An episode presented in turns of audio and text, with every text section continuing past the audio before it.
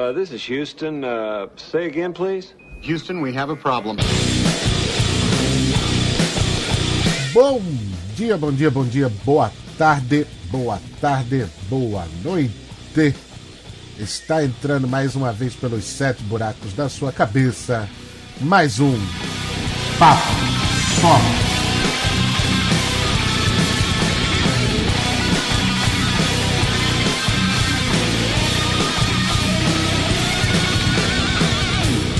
Olá, meus amigos, olá, minhas amigas, olá, minhas amigas, olá, meus amigos, tudo bom com vocês?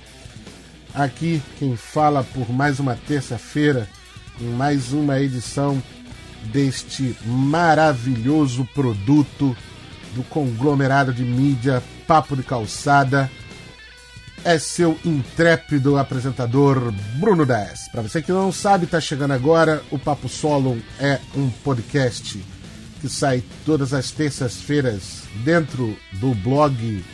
Aqui nós discutimos muitas coisas, não necessariamente de acordo com a linha editorial do Papo de Calçada, mas isso é um papo individual e livre.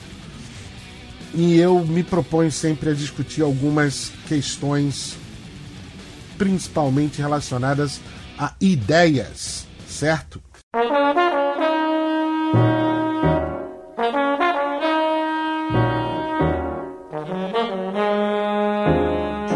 Hoje, como você já deve ter visto no título desse episódio, eu fiz mesmo propositadamente um puta de um clickbait. Porque se você já é ouvinte do Papo Solo e já me acompanha, seja no Papo de Calçada, seja no Barulho do DS, você sabe que, inevitavelmente, eu sou absurdamente contra esse desgoverno que assola o nosso país desde o dia 1 de janeiro de 2019.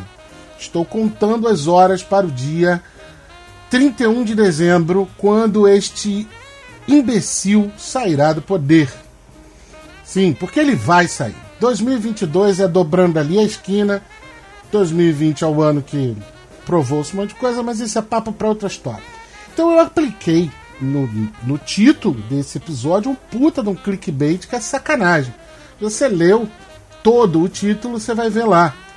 Olavo tem razão. E Gessé Souza também tem razão. E aí, meus amigos e minhas amigas, tenho aqui que dizer para vocês, fazer um, uma introdução, um prólogo a esta conversa, principalmente para você que está ouvindo esse podcast pela primeira vez. É, como eu disse, aqui são opiniões pessoais e tal, e eu lido muito com o reino das ideias. Eu fico muito mais feliz quando eu trato de ideias do que de qualquer outra coisa. E literatura, bicho, é uma droga maldita, né? Quando você lê o primeiro livro e gosta, já era, tu quer outro, tu quer outro, tu quer outro. E eu desenvolvi ao longo dos anos uma capacidade, uma característica, e não que isso me torne melhor ou pior do que ninguém, muito pelo contrário, é apenas mais uma característica que eu tenho. Eu sou da opinião de que a gente a gente precisa conhecer os nossos inimigos. A gente precisa saber com quem a gente está lutando quais são as armas dos nossos inimigos. O pensador chinês Sun Tzu, né, que nos ofertou para a história o livro A Arte da Guerra, ele deixou uma, uma série de, de frases, né, de postulados ali, que nos ajudam a raciocinar sobre isso. Então, como eu estava dizendo, eu preciso conhecer meu inimigo. O Sun Tzu dizia o seguinte: se você conhece o inimigo e conhece a si mesmo, não precisa temer o resultado de 100 batalhas. Se você se conhece, mas não conhece o inimigo, para cada vitória ganha, sofrerá também uma derrota. Se você não conhece nem o inimigo, nem a si mesmo, perderá todas as batalhas. Por que, eu estou falando disso? Eu quero partir do ponto de que, sim, A gente, como chegou num momento de polarização muito grande no nosso país, um momento de polarização associado a muita desinformação, a gente fica. É, muitas das vezes existe uma confusão, existe um, um desnorteamento do que a gente deve ler, seguir e tal. E aí a gente precisa, como eu tenho um inimigo, né, e esse desgoverno e quem está aliado a ele são meus inimigos, eu preciso conhecer o que fundamenta as ideias e as ações do meu inimigo. E aí não tem como dissociar, porque ele fez questão de associar a sua imagem, as suas falas, muitas das suas atitudes a esse desgoverno. O escritor Olavo de Carvalho, e aí é o, esse é o primeiro ponto aqui, né? Veja que eu não me refiro a ele como um filósofo, poderia, porque existe também um erro. É, você não precisa fazer faculdade de filosofia para tornar-se filósofo. Os grandes nomes da filosofia mundial não fizeram necessariamente uma faculdade né, de, de filosofia. Mas né, ele, o, o, o Olavo é um pensador. Ele é um pensador. Não há como retirar esse papel dele. E as ideias do Olavo de Carvalho, elas estão de uma forma ou de outra dentro do governo do nosso país. E o Olavo de Carvalho é uma personalidade que ao longo dos anos ele já fez muita coisa, ele já escreveu muita coisa e tem um aspecto especificamente dele que é, é uma característica que fica muito evidente em vários membros desse governo, que é uma questão com ressentimento, e esse ressentimento é em relação ao academicismo que existe no nosso país. Sem querer enverendar por muita, muitas searas. Né? O Olavo não concluiu os estudos formais é, de, de, de, de, uma escola do ensino regular básico, entende? Não concluiu uma educação básica. Disse que ele completou até a quinta série, mas ele ficou de saco cheio, etc, etc. Mas ele é um sujeito alfabetizado, e em sendo alfabetizado, é, ele nada o impede de ler livros e adquirir conhecimentos, e a partir do, da, da aquisição desses, desses conhecimentos, ele conseguia escrever e, e, e esboçar externamente suas ideias. Ok? A gente vive livre para isso. Né? É, ele escreve o livro, edita quem acha que aquele livro ali é editável e vendável. Da mesma forma, compra quem pode, quem tem dinheiro e que se interessa pelas ideias que estão ali. E aí vamos lá. Tem que deixar claro o seguinte: um, um primeiro ponto aqui, como eu falei lá. Eu fiz algum tempo atrás uma postagem na rede social, Facebook, Twitter, sei lá, avisando que eu estava lendo o Imbecil Coletivo do Olavo de Carvalho. Eu já havia lido é, tudo que você precisa saber para não ser um idiota, eu estava lendo recentemente o Imbecil Coletivo.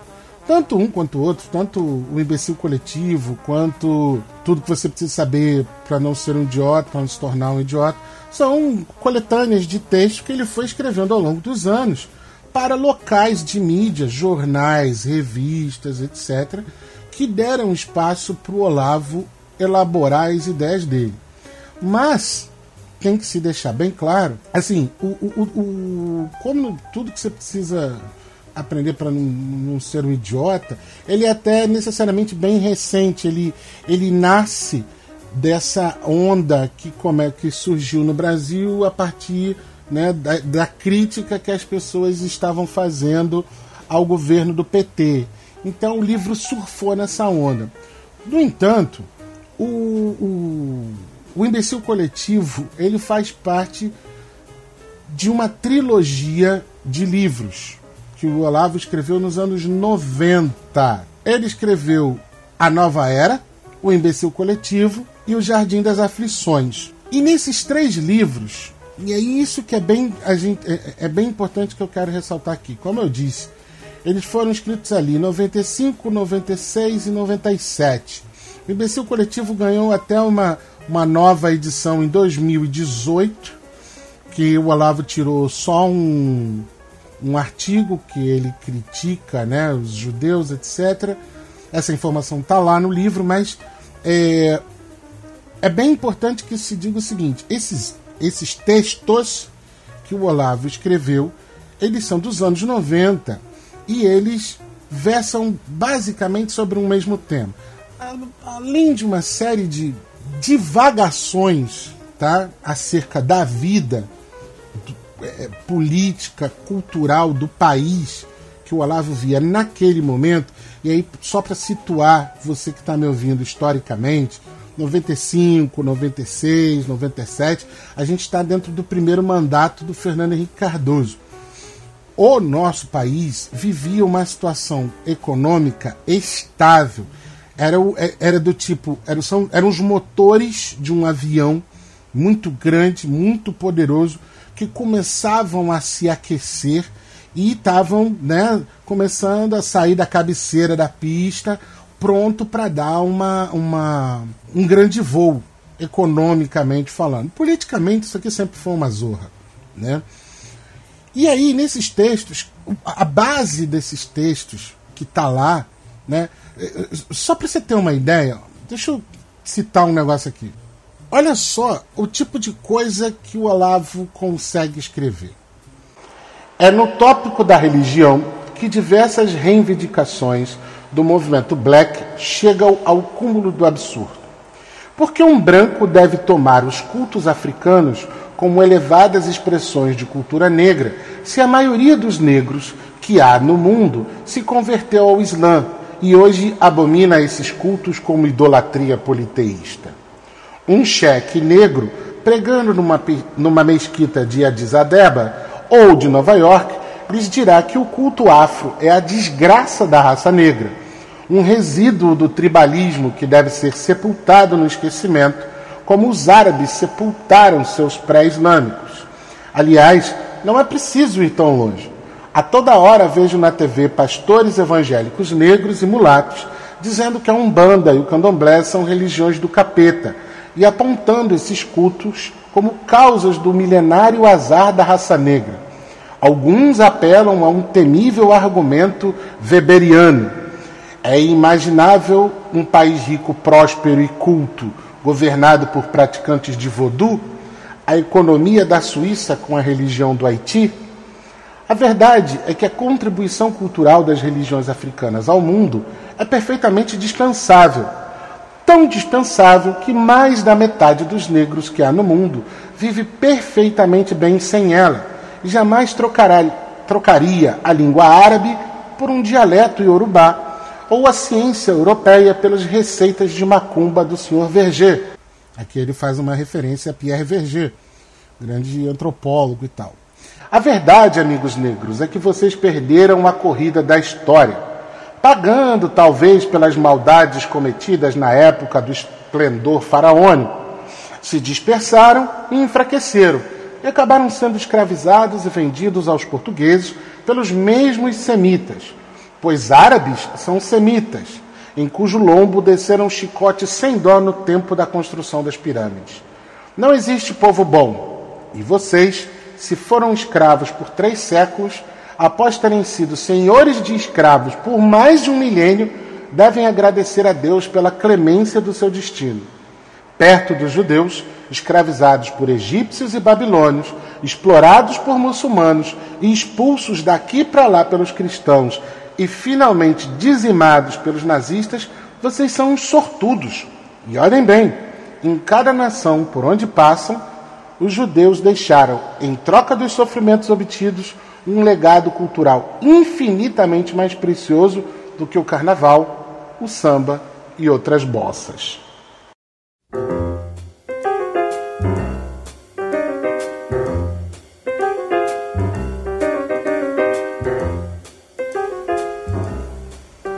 Tudo isso que eu acabei de ler tá, tá lá, no imbecil coletivo.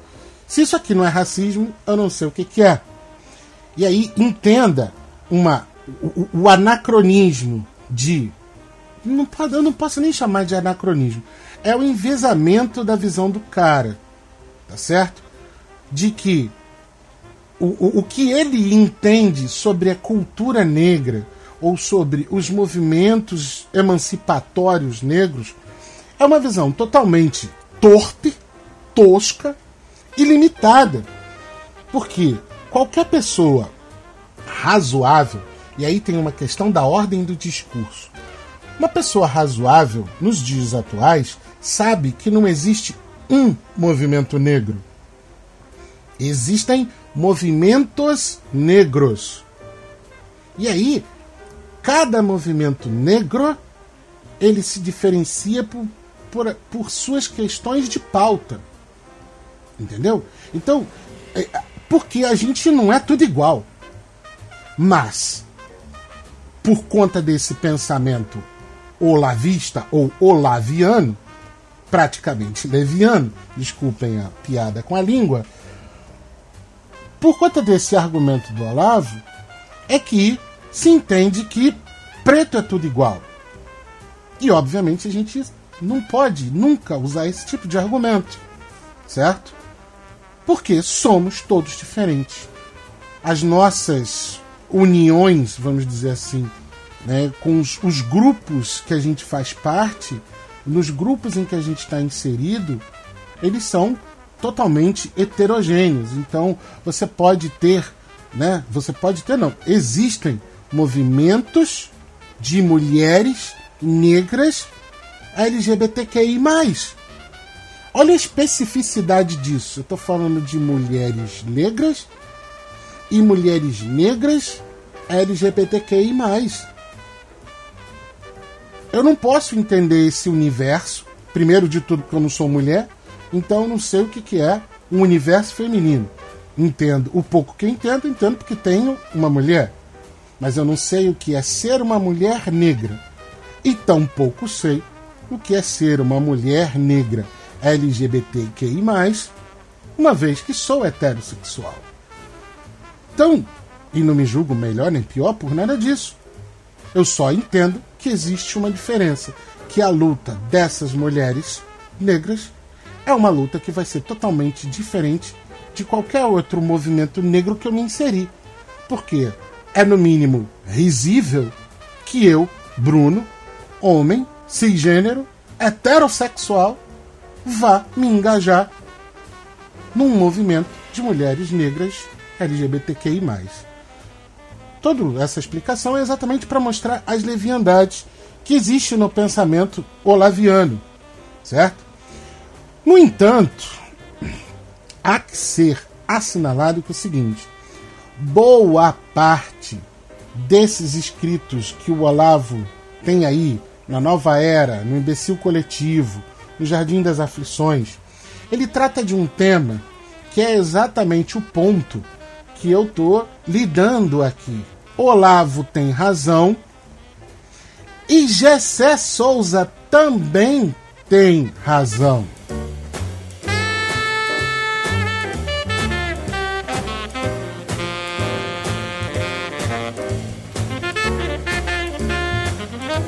não só Olavo tem razão, e aí eu não estou dizendo que ele tem razão em tudo, mas o pensamento dele, ele é tipo assim, corre não em paralelo, mas ele ele tem um, um, um mesmo ponto de vista, um mesmo horizonte, entendeu?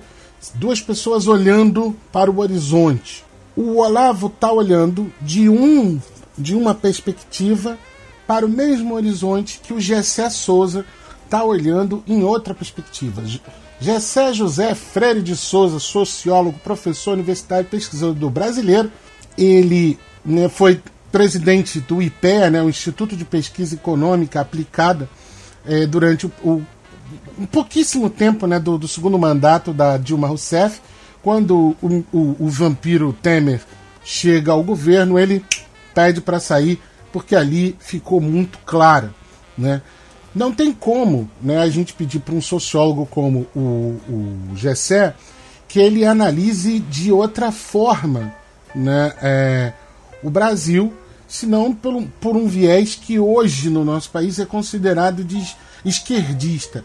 Mas longe de mim, eu nunca vou conseguir fazer isso. Aliás, para você ter uma ideia muito bom, muito boa de, de, de quem é o Gessé, tem um canal no YouTube, um podcast muito bom, que o nome do podcast é Quem Somos Nós.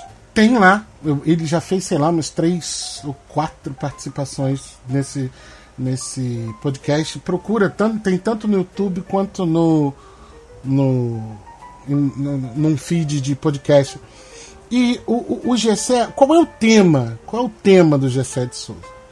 Ele procura entender o que um monte de intelectual nesse país.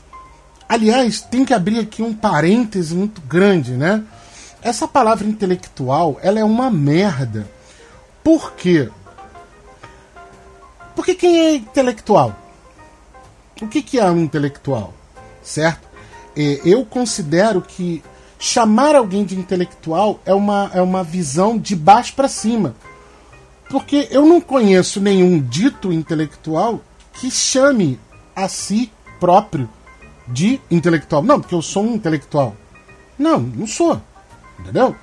Grandes nomes colocam suas profissões. Ah, eu sou professor, eu sou escritor de livros, eu sou economista, eu sou sociólogo, etc, etc. Mas ele não diz que ele é um intelectual, seja porque leu livros ou que oferece teses. Né? Mas aí, voltando, o, o, o Gessé de Souza, o horizonte que ele, que ele estuda, é, são essas desigualdades permanentes né? no, no, no nosso país. Né? Não à toa, né, seus exemplos mais recentes, a classe média no espelho, né, que estuda essa elite que nós temos. Um dia ainda faço um podcast sobre isso, tem que terminar de ler esse livro. Subcidadania Brasileira, a radiografia do golpe, a elite do atraso. E aí vem o livro de 2015, que é o que eu quero abordar aqui, que é o que eu estou dizendo que tanto o Olavo quanto ele têm uma questão muito parecida. O livro é A Tolice da Inteligência Brasileira, ou como o país se deixa manipular pela elite. Porque dentro da visão do, do Gessé Souza, e é uma, uma visão parecida com a visão do Olavo, num único e pequeno aspecto, tá? mas é que eu quero alertar para esses dois lados. Porque a crítica que eu quero fazer é isso.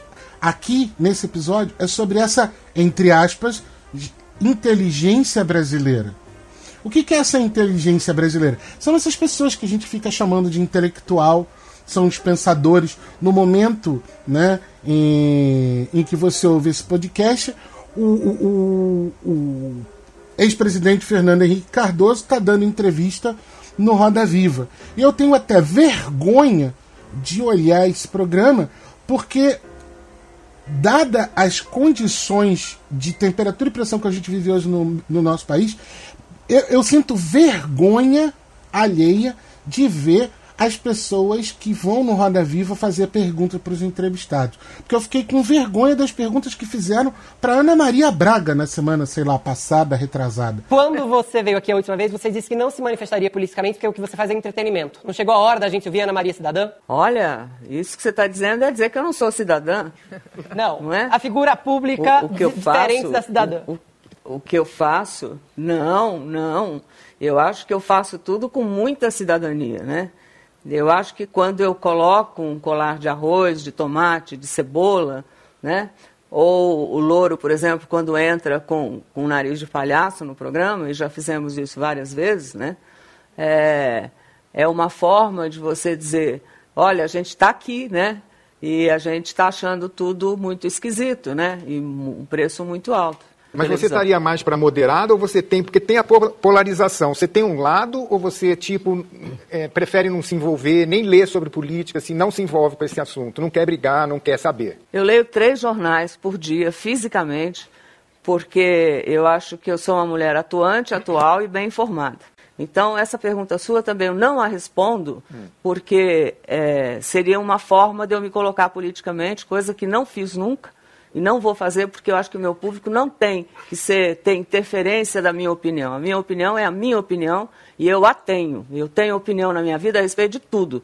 Posso não ter razão, mas eu, antes de dar opinião, eu me informo a respeito das coisas e tento receber a melhor informação. Imagina que para as pessoas que vão fazer perguntas para o Fernando Henrique, que já foi outras vezes nesse programa. E aí essa tal intelectualidade brasileira, essa inteligência brasileira, ela ajuda, na visão do Gessé Souza, ela ajuda essa elite do atraso que existe no nosso país a perpetuar as desigualdades que existem.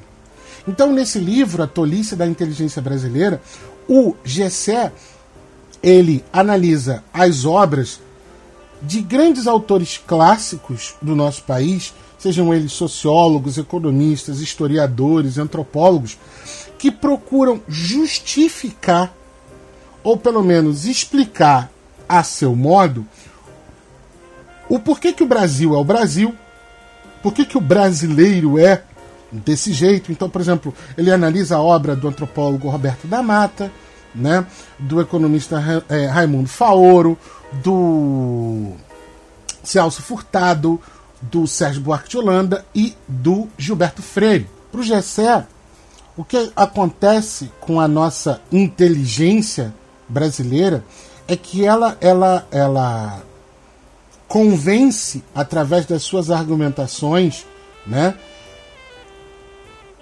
os mais desafortunados do nosso país, né, com muita violência simbólica que se disfarça de convencimento pelo melhor argumento. Ou seja, a legitimação científica da dominação produz a imagem de socializar é, de imagem de, produz imagem de sociedades idealizadas de um lado e de sociedades essencialmente corrompidas por outro. Ou seja, a nossa inteligência brasileira, através dos escritos desses autores que eu citei, Gilberto Freire, Sérgio Buarque de Holanda, Celso Furtado, Roberto da Mata, ao invés dessas obras apontarem para as causas reais da concentração da riqueza nas mãos de uns poucos e para a exclusão da maioria, essas concepções de intelectuais servis ao poder e ao status quo nos levam a acreditar que nossos problemas advêm só da corrupção do Estado, levando a uma falsa oposição entre o Estado demonizado, tido como corrupto, e um mercado visto como o reino de todas as virtudes. Só que não é isso. A análise não é uma análise é, de espelhamento. Né? A boa parte das teses desses autores, né, tanto Gilberto Freire quanto analisam isso. O Brasil em vista de. Então, o Brasil, comparado a métodos e, e, e, culturalismos dos Estados Unidos, de Portugal, da Espanha e por aí vai, né? e, para tentar analisar a nossa situação. E um outro, um outro problema que existe nessas interpretações, e aí é mais um ponto que tem de semelhança entre é, o, o que diz o Olavo sobre essa intelectualidade brasileira e o Gessé é essa é, visão, esse viés. E entendam, quando eu falo aqui marxismo, a gente não está falando de comunismo nem nada. O marxismo é uma corrente historiográfica que entende as coisas a partir do prisma da luta de classes, é, a partir do prisma de que existe uma ordem proletária, ou seja, de trabalhadores que são explorados por uma classe burguesa detentora dos meios de produção. Essa é a tese marxista. Ela pode ser a história pode ser explicada através disso, mas ela não é uma única visão. Só que ela é uma visão dominante. E aí, entendeu? É, eu não posso dizer nem nem tenho envergadura moral para dizer que o Gessé Souza não é marxista, não posso dizer isso. Nem posso dizer que ele é um pensador, é um escritor de esquerda, também não posso dizer isso. Tampouco posso afirmar tais coisas sobre Olavo de Carvalho. Mas a grande questão é: existe um ponto de inflexão no pensamento dos dois, que é um certo dogmatismo.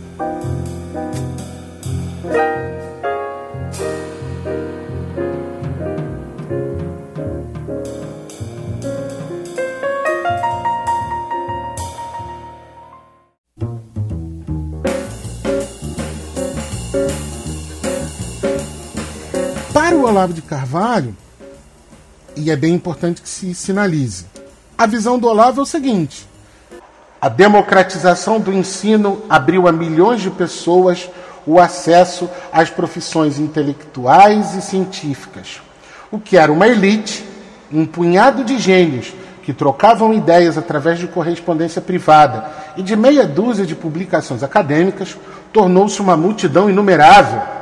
O inchaço quantitativo, acompanhado da redução de exigências, resultou numa formidável queda de nível. O proletariado intelectual, espalhado em milhares de instituições e ocupado de suas tarefas profissionais cotidianas, já não tenta sequer manter-se a par da marcha das ideias no mundo. E cada profissional já se conformou em não poder acompanhar a sucessão das descobertas, nem mesmo da sua própria especialidade. Cada qual segue por um túnel sem saber onde vão dar os outros. Para compensar o desequilíbrio causado pela especialização, enxerta-se então no especialista uma prótese denominada cultura geral.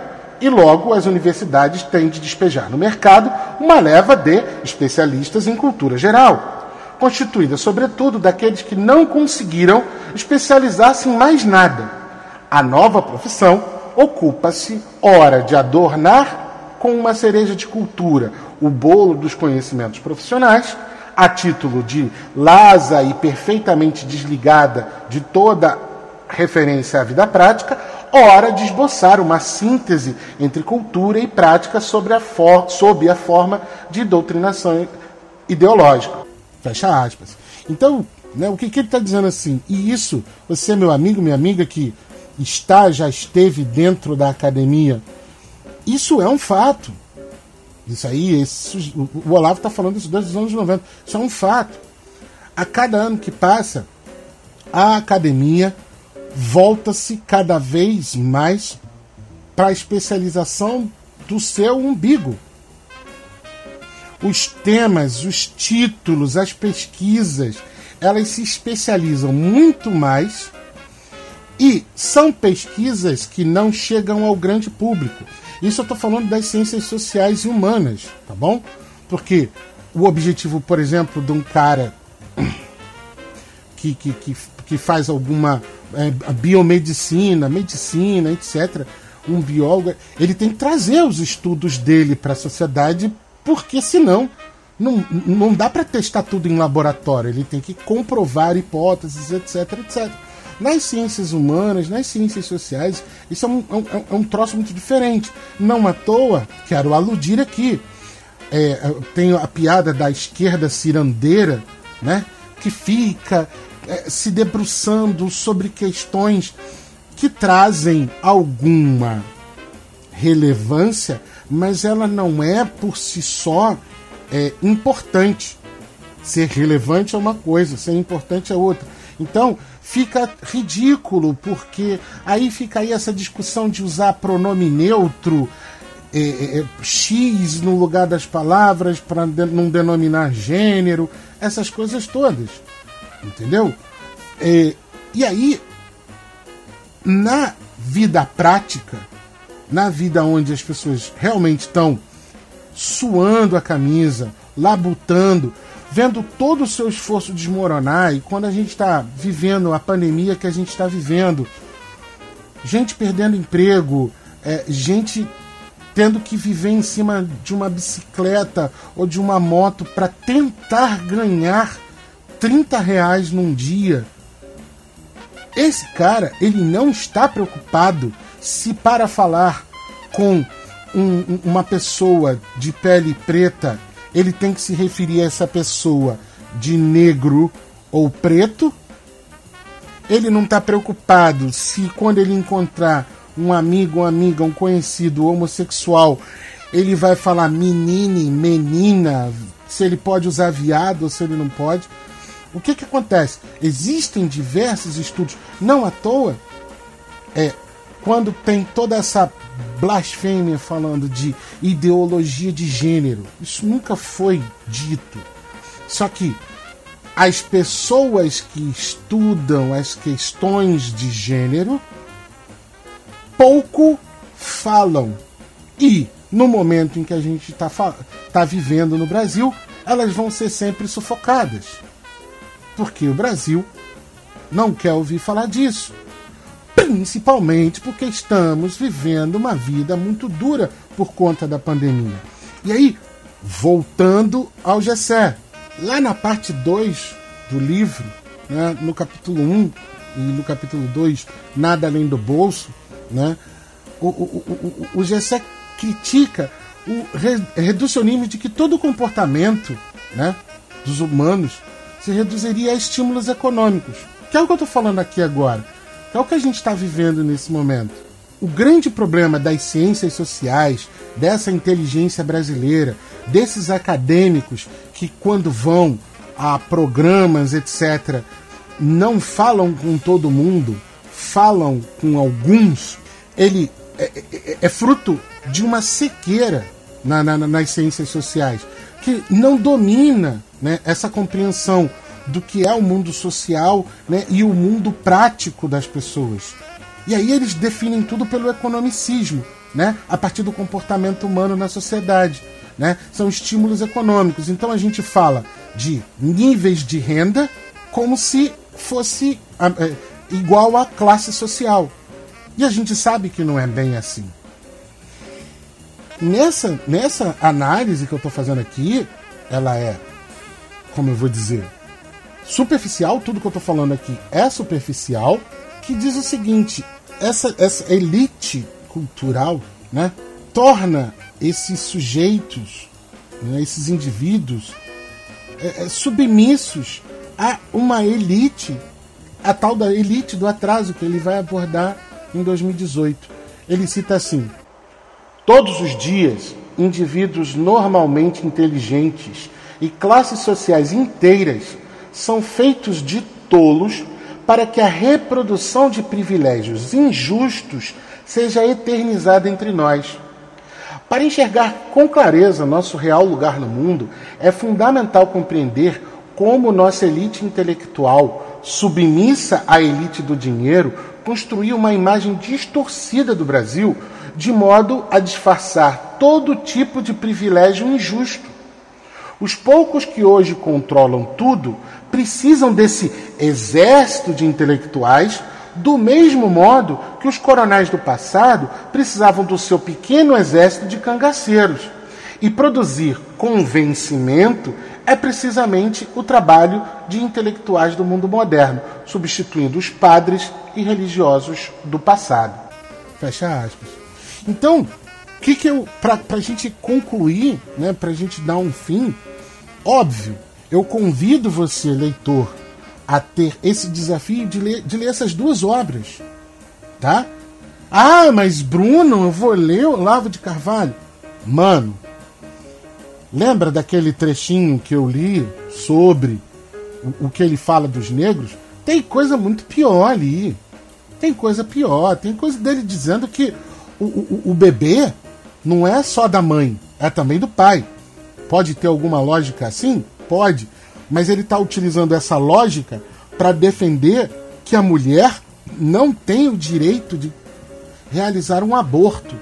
Porque o feto que está dentro dela não é um órgão dela, é 50% dela e esse óvulo só existe porque existe o espermatozoide do pai.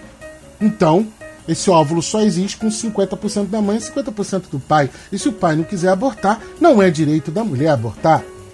Entendeu? Mas é preciso que você entre em contato com esse tipo de ideia para você saber exatamente com quem você está conversando. Se é que você ainda topa esse tipo de desafio. O objetivo da mídia podcast é isso é que você ouça de tudo, não só de é, autores e autoras que você concorde sempre. O mundo não é feito disso. Né? Por favor, sejamos razoáveis nesse, nesse sentido. Então você escuta um dia um podcast de futebol, aí de repente o cara, sei lá, você, o cara viu o mesmo jogo que você e ele critica um jogador que ele diz que foi mal e você diz que esse jogador foi bem. E aí você para de ouvir o podcast porque ele criticou. Né? Quem está sendo infantil nessa parada? Então, a mídia serve, o podcast serve para isso, para você ouvir diversas vozes, não as vozes só que estão lá na televisão, o que te empurram por aí. E essa é uma, é, é, é por isso que o mundo que a gente está vivendo está aí, né? Porque existem hoje muitas vozes querendo falar, só que quais vozes estão falando efetivamente a verdade? Cabe você ter o juízo crítico disso. Então, eu convido que você, ouvinte, leia tanto o imbecil coletivo quanto é, a tolice da inteligência brasileira. Estamos na pandemia, se você está em casa, se você está trabalhando de casa, né? Você tem um pouquinho mais de tempo, se não tem. Cara, você não pode é, ficar arrumando desculpa para não ler. Leia. Leia. Porque um dia pode acontecer, tomara que não, que te tirem esse direito de você ler o que você quiser. E só vai acontecer isso se você não souber sobre os seus direitos, se você não souber quem são os seus inimigos e como combatê-los. Então, essa é a minha mensagem nesse episódio. Para variar, ficou enorme, mas quem me ouve sabe que eu falo muito pra caralho mesmo. Se você não gostou do que eu disse, procura nas redes sociais do Papo de Calçada, arroba Papo Calcada no Twitter, no Facebook, no Instagram, ou vai no meu Twitter pessoal, Barulho do da S, né? Arroba Barulho do da S no, no Twitter e fala lá, Bruno da S só fala merda. Se você quiser, entra também no nosso grupo do Telegram, se você quiser discutir mais ainda comigo, a gente lá no Papo de Calçada a gente tem grupo que reúne os ouvintes e outros podcasters também. A gente fala bastante coisa, dá pano para pauta e por aí vai. Então, você entra, né, seja pelo web, web Telegram, né, que é o t.me barra Papo de Calçada, ou pelo Telegram, se já tem, só procura Papo de Calçada, você vai chegar lá no nosso grupo de ouvintes, tá certo? Vou ficando por aqui, um abraço, um beijo, um queijo, usem camisinha, em pé!